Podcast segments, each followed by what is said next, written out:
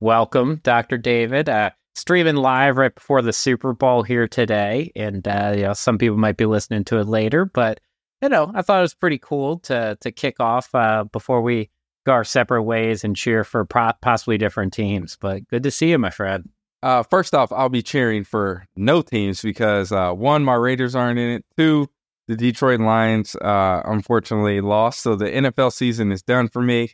Uh, I do not want to. I hope both teams can lose look, this is as close as the Raiders are going to get to the Super Bowl. All right, their, their, their stadium is there. It, this is it. This is as close as you're going to get. uh, first off, that stadium's awesome. Uh, if you remember a couple years back, we were both there. Um, and so that stadium is amazing. But shout out to the Raiders because their stadium's so awesome that people want to have the Super Bowl there. You know what I'm saying? It's a pretty cool stadium. I liked I liked being there. Um, yeah, it was definitely definitely a cool place to be. So, would you say it was an innovative place to be, considering it was right on this, right off the strip, essentially? That, that, that's pretty innovative. I was at the Sphere recently too. That's also pretty innovative. So I'd say you know Vegas has been pushing their innovations. So is that what you want to talk about today? Uh yeah, you know, I'm a I consider myself an innovator, you know. Uh I am a waffle connoisseur and I'm constantly pushing the boundaries of what you can do with waffles. So yes, I will consider myself an innovator. What about you? Yeah, uh, I don't know if I consider myself an innovator, but I definitely like innovation. Uh, maybe more of a student of innovation than an innovator myself so far. But yeah, I mean, I was just at the Sphere for U2. I, I was less impressed with U2 themselves than the Sphere. The Sphere was really cool. If you haven't been there, go check it out. But that's what David and I are going to talk about today what it takes to be an innovator, um, some good examples and some things that we're seeing right now that we find really innovative. And, you know, I've got the shirt on since one of my friends over there sent me uh, some stuff here. Um, Live Your Life X, LifeX, who is not a sponsor of the show here today, nor am I invested in them, but uh, really, really interesting product. So we'll probably get into that a little bit too. And just, you know, that type of innovation, a new thing coming to market that has potential to really change uh, I really think changed the landscape of how people invest for certain uh, characteristics. So, uh, where do you want to get started? Well, you know, uh, let's talk about innovation, right? Specifically, um, I love people who have big ideas and who try and disrupt the status quo of things. So, uh, as you know, Jamie, me and my family are moving in a couple months, and uh, I told you I had some anxiety about dealing with the real estate market, partially because it's kind of complicated, right? I mean, there's a bunch of middle processes. It's all based upon sort of these old ideals. It was all set up before technology was a thing. And what I've learned in, in really being introspective is that I have essentially found every house that we've lived in. And it wasn't because the real estate agent was pointing it out, it's because I spent hours upon hours scouring the MLS once I got access to it through my agent and I found the homes, I set these things up.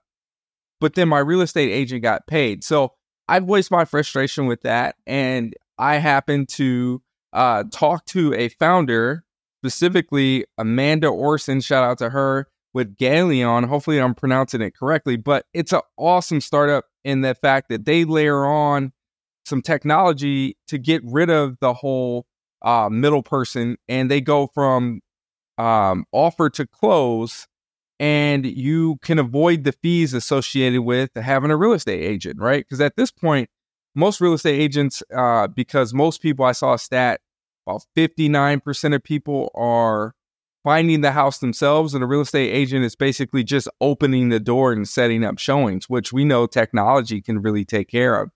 Um, so I think her company is very in the early stages. I'm not an investor. Um, I just think it's an awesome, innovative idea that finally someone's going to tackle this problem. But innovation lies right in front of us. And a lot of times we just get scared to really try new ideas. I mean, it's yeah. it causes anxiety. It's a very anxious thing to suggest to someone and put yourself out there like, I'm going to try something new. And I know you just mentioned with LifeX, we were talking before the show. I mean, they have an innovative idea, right? It's something that no one else has tried. And do you want to tell a little bit more about what they do? And again, yeah. our sponsors, yeah, you aren't investors. Yeah, I'll, I'll, talk about it. It's funny that I'm wearing the shirt when we're talking about this. It wasn't planned, but uh, Yeah, and look, like I think that the example you gave, I think people have been hoping for innovation in the housing market for a long time, right? And uh, Redfin tried it for a little bit, and they have some stuff, but it really didn't change the game in the sense of cost and real estate agents. But Zillow and Redfin definitely changed the way we shop for housing, right? Like it's been totally innovative, and it kind of opened that up to the market, which I think's been really cool but it hasn't kind of disruptive. It hasn't kind of disrupted the next level. It was innovative, but maybe not disruptive yet. Uh, so LifeX is super cool. Um, if you're in the investing world, uh, Stone Ridge, uh, really great investment firm. They've done some pretty cool things like NYDIG, if you're familiar with that. They do some private markets work too.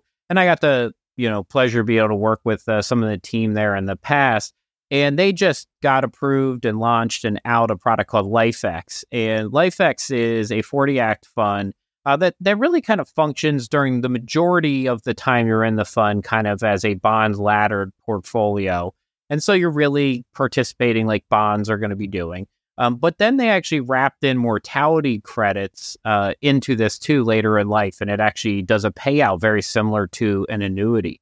And so it's really interesting because what they actually were able to create, um, and they did have to age and gender discriminate. And so when you say that, it seems like a bad thing, but the only way you can put mortality credits to a pooling of people is the fact you have to know how long they're going to live and life expectancy. And so they actually partnered up with New York Life on their um, kind of proprietary mortality uh, tables and build out this product, got it SEC approved. This is the first time anything like this the SEC has signed off on. And so I believe it's up and launched. Um, but like if you were born in 1965, you'll have a different uh, ticker than say somebody born uh, like a male in 1982 will have a different ticker than a female in 1982. So it's a really interesting thing, but it allows them to actually take what is a very valuable part of insurance, um, which is mortality pooling, and extend that into an investment product. So super interesting. Uh, you know, we'll see. Can it create a market though? Is there are people interested in? Is it too different than everything else that's out there? And one of the things that I found super interesting about this development is we've been talking for years on how does the insurance world look more like the investment world? Uh, because most people are moving towards their investment platforms as the starting point. So there was all this pressure really on the insurance world to create products that look more like investment products, can show up in your portals, can be integrated into your plans. And this one's interesting because somebody went the other way. They said, well, we've got an investment product, we've got a great idea, worked on it for basically a decade to be able to get it all the way through to approval and, uh, you know, made really the investment world a little bit more like the insurance world, at least pulled out one of the great features of it. So I I, I'm super impressed by it. I, have told some people it's the most innovative thing I've seen in the uh, investing world in my entire work career. So you go back 17 years, I've never seen anything that's quite like this. Um, and so I've been super impressed by it. And you know, one of the things about this, it's not one of the innovations though, too, David. We should probably talk about this, like the the flat, like flash in a pan or changing demographics. This was super methodical, well thought out, researched, right? Multiple really big parties worked through with the government. Like this isn't like the oh, I found a better way to jump cars and like, you know, came up with jumper cables. It's not like that, right? This is really well thought out. And you get innovations on both sides. And uh, so I'm I'm interested to see how this one plays out. Well, so I'm interested in that the fact most people think that innovation occurs like overnight, but it actually takes a really long time, right? Um, during COVID, which obviously sucked for everybody, everyone was so impressed with mRNA uh, vaccine technology, but that technology was on the shelf, right? It was deemed a non usable technology for years. And it just uh, came to find out that we got introduced a new variable in, in regards to the COVID virus. And all the traditional vaccines weren't working. The techniques weren't working. So they had to go back to the drawing board and said, you know, what about this old technology that we have? Do we think it'll work? And that's what people fail to really realize is sometimes innovation can take decades. It can take two decades. Um, I'm obviously right now for about six more months a robotic surgeon primarily. And people forget that Intuitive, again, not a sponsor of the show. I don't have any conflicts of interest with them. Um, they had their robot the surgical robot had been in development for a couple decades before it actually caught hold in the medical community. So even though it may seem methodical um, to the people on the ground, a lot of people will see up front. All they see is the end effect of it. That that innovation sort of hit, but that was years and years upon preparation. The reality is, is we live in a society these days, and everyone is so used to having everything in front of them right away that we forget that innovation just takes time. I, get, I myself, I get frustrated too. Why? And you know, this is being one of my best friends is, hey, I talk to you all the time. Hey, man, I'm frustrated in the fact that I can't seem to just get there in mm-hmm. the next day. But that's just not how these things work, right? Innovation needs to be planned out. It needs to be very methodical. And then when it finally hits, that's when it seems like to everyone else that it, it sort of just came out of nowhere. But to you, you know the amount of dedication that it took over that time. We'll be right back with the show. But first, I wanted to tell you a bit about our sponsor and the production company behind the FinServ podcast, Podpony. Are you on the lookout for a podcast producer? How about a content boost or even someone to help take your brand to the next level? Well, let's face it, creating content and keeping up with a content schedule just isn't easy. That's where Podpony comes in, your all in one content partner for thought leaders and business owners. From media coaching, podcast production, blogs, webinars, newsletters, website support, social media, or any other facet of the content world, they've got you covered. From initial concepts and strategies to production and distribution, the experts at Podpony are with you every step of the way. They'll help you create customized content that turns heads and brings in business. All you have to do is show up and do what you love. They'll handle the rest. So saddle up with Podpony by visiting podpony.com and start your content journey today. Now, back to the show. You know, like we almost always do in this show because Harvard Business Review has more good articles than anywhere else. Uh, you know, there's a really famous article about I think it's like the seven stages or, of innovation or seven parts of innovation uh, that Harvard Business Review is very famous for publishing. And you know that one, uh, that researcher always talked about focus. That actually most of the time innovation takes a lot of focus. It is not usually the spark of genius. Now that does happen. Um, that you have the spark of genius innovators, but most of the time it's very long. It's thought out. Uh, to your point about um, you know the vaccines, often where disruptive innovation comes from too is actually an inferior product that creates a new domain, um, a new area.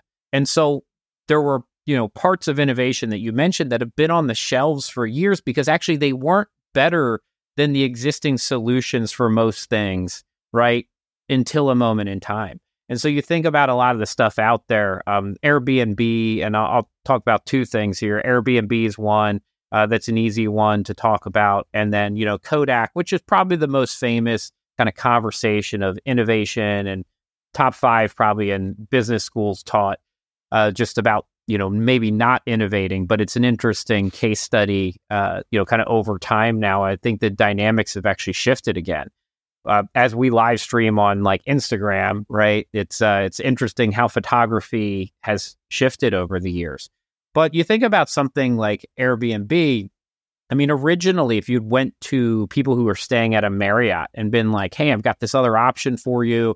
You can go stay at somebody's house. They're probably going to be there. I don't know if the sheets will be clean. You might be able to get in. You might not be able to get in. If something goes wrong in the middle of the night, we can't help you. Um, there's probably loud neighbors next door. Like, do you want to stay there? And like every single person using a hotel would be like, no, I don't think that's for me.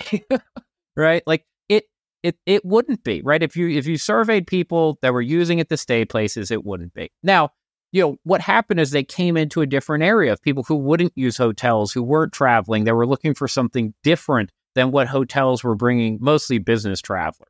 And, and they caught a spark, and then it's changed over time. I mean, now um, you know, now it's moved to whole houses, whole apartments, and that's a big deviation from the original model, right? Um, and and now you can argue, well, in some locations it might be better than a hotel, but it didn't start off that way, right? It started off as a much inferior product to what hotels were going to deliver, and then kind of build up and was disruptive and innovative. And to me, um, that's a great example of that, right? Like created a new domain, a new group that was going to go after it. Then it allowed it, right, over time. Basically, the performance of it goes up, and then it starts to pass some of the other things out there. The other thing, um, you know, we'll talk about uh, uh, Kodak, which is pretty famous, right? They were just world dominant, uh, one of the largest companies out there for photography. Now, everybody kind of knows the end of the story now that Kodak, you know, lost that world dominance. Digital photography co- took over, kind of the silver, uh, whatever you call those, the silver plated uh, photos, right? They got passed eventually. But when digital photography started passing traditional photography that Kodak really steered back into, the the shots were much worse, right? Like they were really, really poor pixel pixelated quality. And so even when you looked at it then, a better product hadn't come to market that disrupted them, right? It was something that created a new domain and it actually took photography kind of out of the hands of professionals and gave it to everybody. And what I find really interesting today is like there really isn't a big photography company anymore. What happened is like the people who make money off of photos are now like influencers, right? Like it completely shifted the world. And so one of the things I talked about with somebody recently was like, look, it might not have mattered what they had done. Like had they moved into digital photography, they just would have been 10 years longer and then still been disrupted by phones and then eventually just by individuals who take photos and no real way to monetize it anymore. So that like that one's a really interesting story of innovation and they actually created digital photography at Kodak and actually had the patent for it. I think let it expire if I remember correctly or didn't or didn't re-innovate on it because they didn't think that's where the market was going. Well, that's actually a, a good point to start out with, right? Because a lot of large companies have issues with that exact thing where once they become successful, they start to slow down on their innovative ideas in an effort to protect the overall company, right? There's a whole book on that specifically talking about the innovator's dilemma and it goes with you get you have a great idea that gets you to some success and then you sort of stop taking those risks in an effort to protect the success that you thought was always going to be there and at some point, everyone talks about it. The bigger the company, the likely are they are to get disrupted because after a while, the innovation that you sort of your company created becomes a standard, and then people find problems with that standard and inefficiencies with the standard. So then they develop a, a new innovative solution which challenges the status quo. And the sort of cycle continues, which is the reason why people have been so amazed at like companies like Microsoft, Apple, Google, Amazon that they've been able to stay on top for so long because they've always pushed the envelope on what is innovative. I mean, think about it. Apple just launched the Vision Pro, which a lot of people are upset over, right? Like, oh, it's very polarizing. It's too expensive. It looks kind of ridiculous, kind of people walking around with it, right? Um, there's even videos which are ridiculous of people driving in it, which definitely should not be seen the, the Tesla guy driving. Yeah, around. the Tesla guy driving around. He's like a, a picture perfect whatever, right? Um, the fact of, of the matter is that innovation that is costly for them. It might be a multiple billion dollar thing that they know that might not work out. I mean, Amazon for years was saying, and Jeff Bezos said basically, if you weren't failing, you weren't trying hard enough and they would launch products over and over and over again and a lot of them just didn't work between um, let's see the echo right didn't work the mm-hmm. fire phone didn't work amazon alexa really hasn't panned out the way they thought it would and they've just constantly done things. They've gone into video. They've tried to do things. It's very rare that you're going to stick to your core business or your core idea in order to continue to create the success that you have. Now, with that being said, as an everyday person, um, I have mentioned before on this podcast the way to sort of differentiate yourself is by being a problem solver. In that problem solving is you have to come up with innovative solutions. You might not actually be the smartest in the room, but you can connect the dots. Can you make a process more simple? Can you sort of decrease the amount of busy work that someone's doing during the day? And those are being known as an innovator, being known as a problem solver, they kind of go hand in hand. Sometimes it requires capital, sometimes it doesn't require capital. But understanding, like, hey, where can I contribute to an organization? Organizations that are are very successful continue to push that envelope in innovation. Um, at least that is what we have today. The Kodaks of the world, the Xeroxes of the world, the IBMs of the world, they kind of struggle, right? They struggle to be innovative. They lost their positioning, and then they're struggling to sort of climb back up that food chart if they're even present today. I mean, one of the best examples is Dell Computing, right? Like they went into bankruptcy. Michael Dell left, came back, bought them out of bankruptcy, and now they're starting to remake themselves into a better computing company, all because they stopped innovating. Um, it became hard when you have essentially a supercomputer in your hand every day. You no longer need to lug around a personal computer. Um, most people thought the iPod and the iPad were ridiculous. I mean, I can't remember. I can remember all the jokes that people used to say about the iPad, uh, which majority of the time was not uh, suitable for work, yeah. right? Well, the, uh, the the iPhone too. Do you remember that? Uh, the, you know, I think that eventually uh, they ran like a video on this, but when they were interviewing all the people in 60 Minutes about how expensive the phone was going to be and how big of a failure it was going to be, and, and you know, that's one you know, kind of people got wrong to a large extent, right, on how big and how much people were willing to spend on phones long term. And it wasn't like at the time, it was free phone, free phone, and phones had gone down, down, down in price.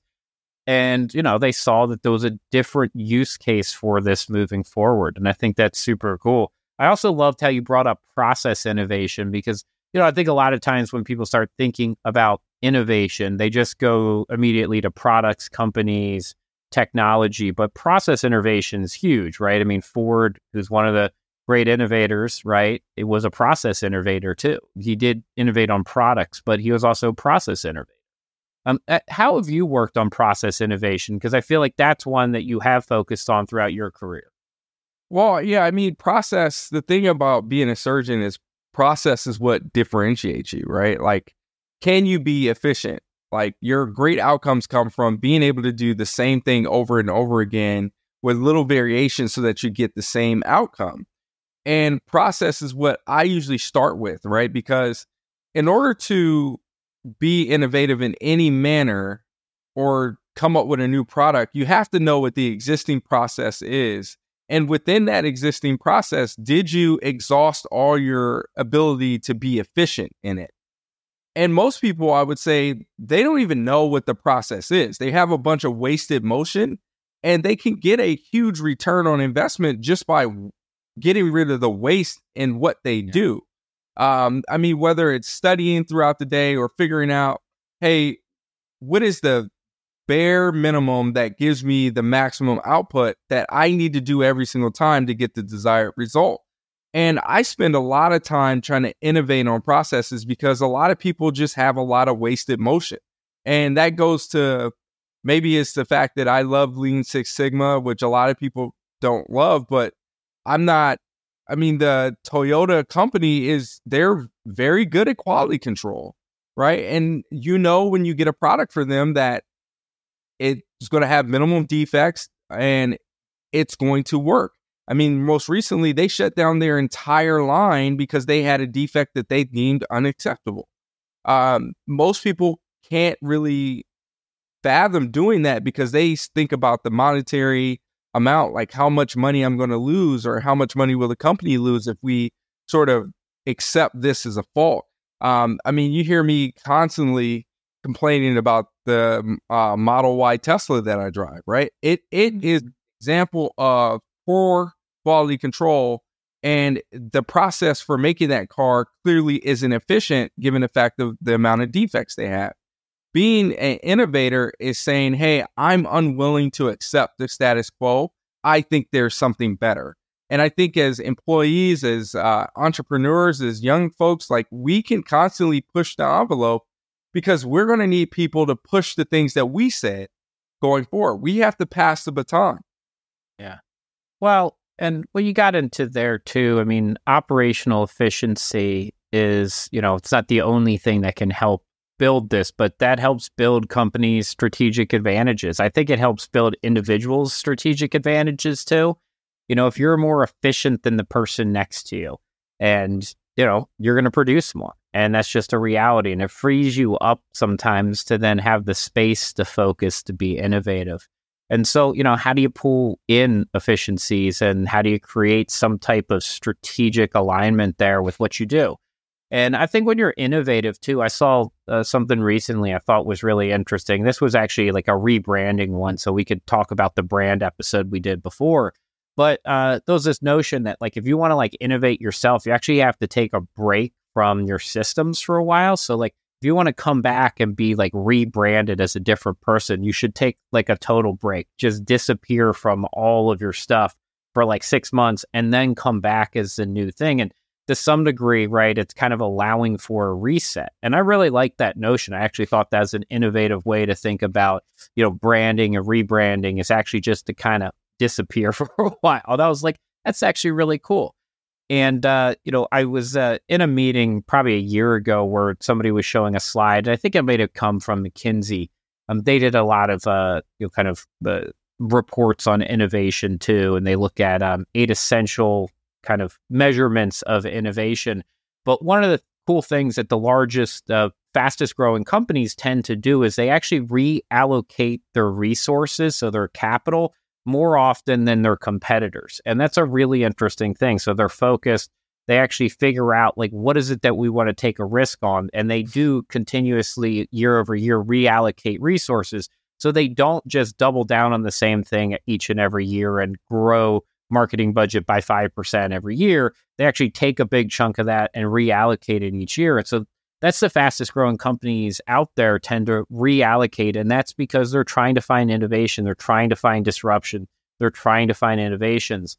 And I think one of the things that I wanted to get across today when we talked about it is like, I also think you should think about that for yourself, right? Like, as you are developing in the world, what are you being innovative for yourself as like you're kind of your own company, right? And you're the most valuable resource you have in most situations, especially when you're young um, your present values probably worth more than everything you have. So how are you going to innovate around yourself? Are you going to go back to classes? Are you going to rebrand?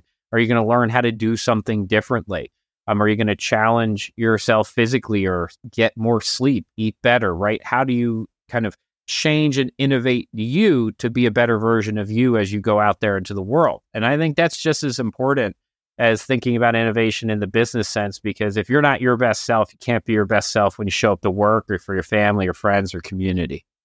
I, I agree wholeheartedly with you. I mean, part of being an innovator is trying to understand the problem that you're trying to solve. So if you're being an innovative person and you're just looking at your life as, hey, I need to get to this, but I don't know where and how I'm going to do it. I mean, taking a step back and actually deciding like, okay, this is my North Star. I want to be X, Y, and Z person by the age of 26 or 30, and just staying with that singular focus and continually to plug away at it.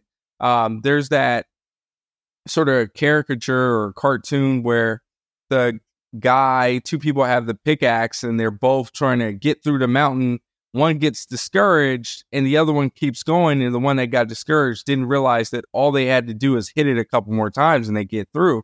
And that's what innovation is is like the ability to sort of stick it out when things aren't going great and with the singular goal of like i need to solve x y and z problem. It's easy to to feel like you're solving something when you're motivated by emotion right it's your fight or flight response, like mo- emotion or your defenses is what's powering that through. It's harder when you have to consciously think about it, right? And that's what innovation is. It's like sometimes you can get a little boost from the emotion, but a lot of times it is you've noticed a problem that nobody else is really paying attention to. You can't get anyone else to pay attention to, but it matters to you. And you have to be willing to put yourself out there and continue to sort of work at it and it might not pay off, right? There's a lot of things that I have done, a lot of efforts that I put in that just absolutely did not pay off. And I put a lot of uh, blood, sweat, and tears into it. And it just absolutely didn't pay off. But it was worth it in the end. Like the newsletter? Don't even get me started. I knew you were about to say something crazy. You got Hey it. man, No. What did you learn from that? what I learned from that is it's hard to uh to launch content on a bi-weekly or tri-weekly basis without having a full team, right? Because it it takes honestly a, a team to be able to constantly do that. I mean, I was able to keep that newsletter up with as many articles as I had by having five people, right? Like it was pretty substantial, and then it required a lot of effort on my part. So it's hard really to keep that up, especially if you are the rate limiting step in the process. And then I got needed surgery, and then next thing you know, newsletter go bye bye. Yeah, I mean, when I think about innovation too, I also think when you're are, are you trying to catch a wave or create a wave? Um, and those are different forms of innovation, right? That you see something coming and, and you want to be part of it versus are you trying to create a new demand out there? And I think that's really hard to do, but it, it happens. Um, you know, the other one that sometimes innovation requires is actually, you know, changing people's perception of something uh, you might look at something and think it is an inferior product or something you don't need. And sometimes innovation requires a perception change. You know, probably the most innovative thing I've gotten to be part of was the RICP program. And that one was more catching a wave, right? We, we were there at the right time. Americans are retiring, building out a retirement income program.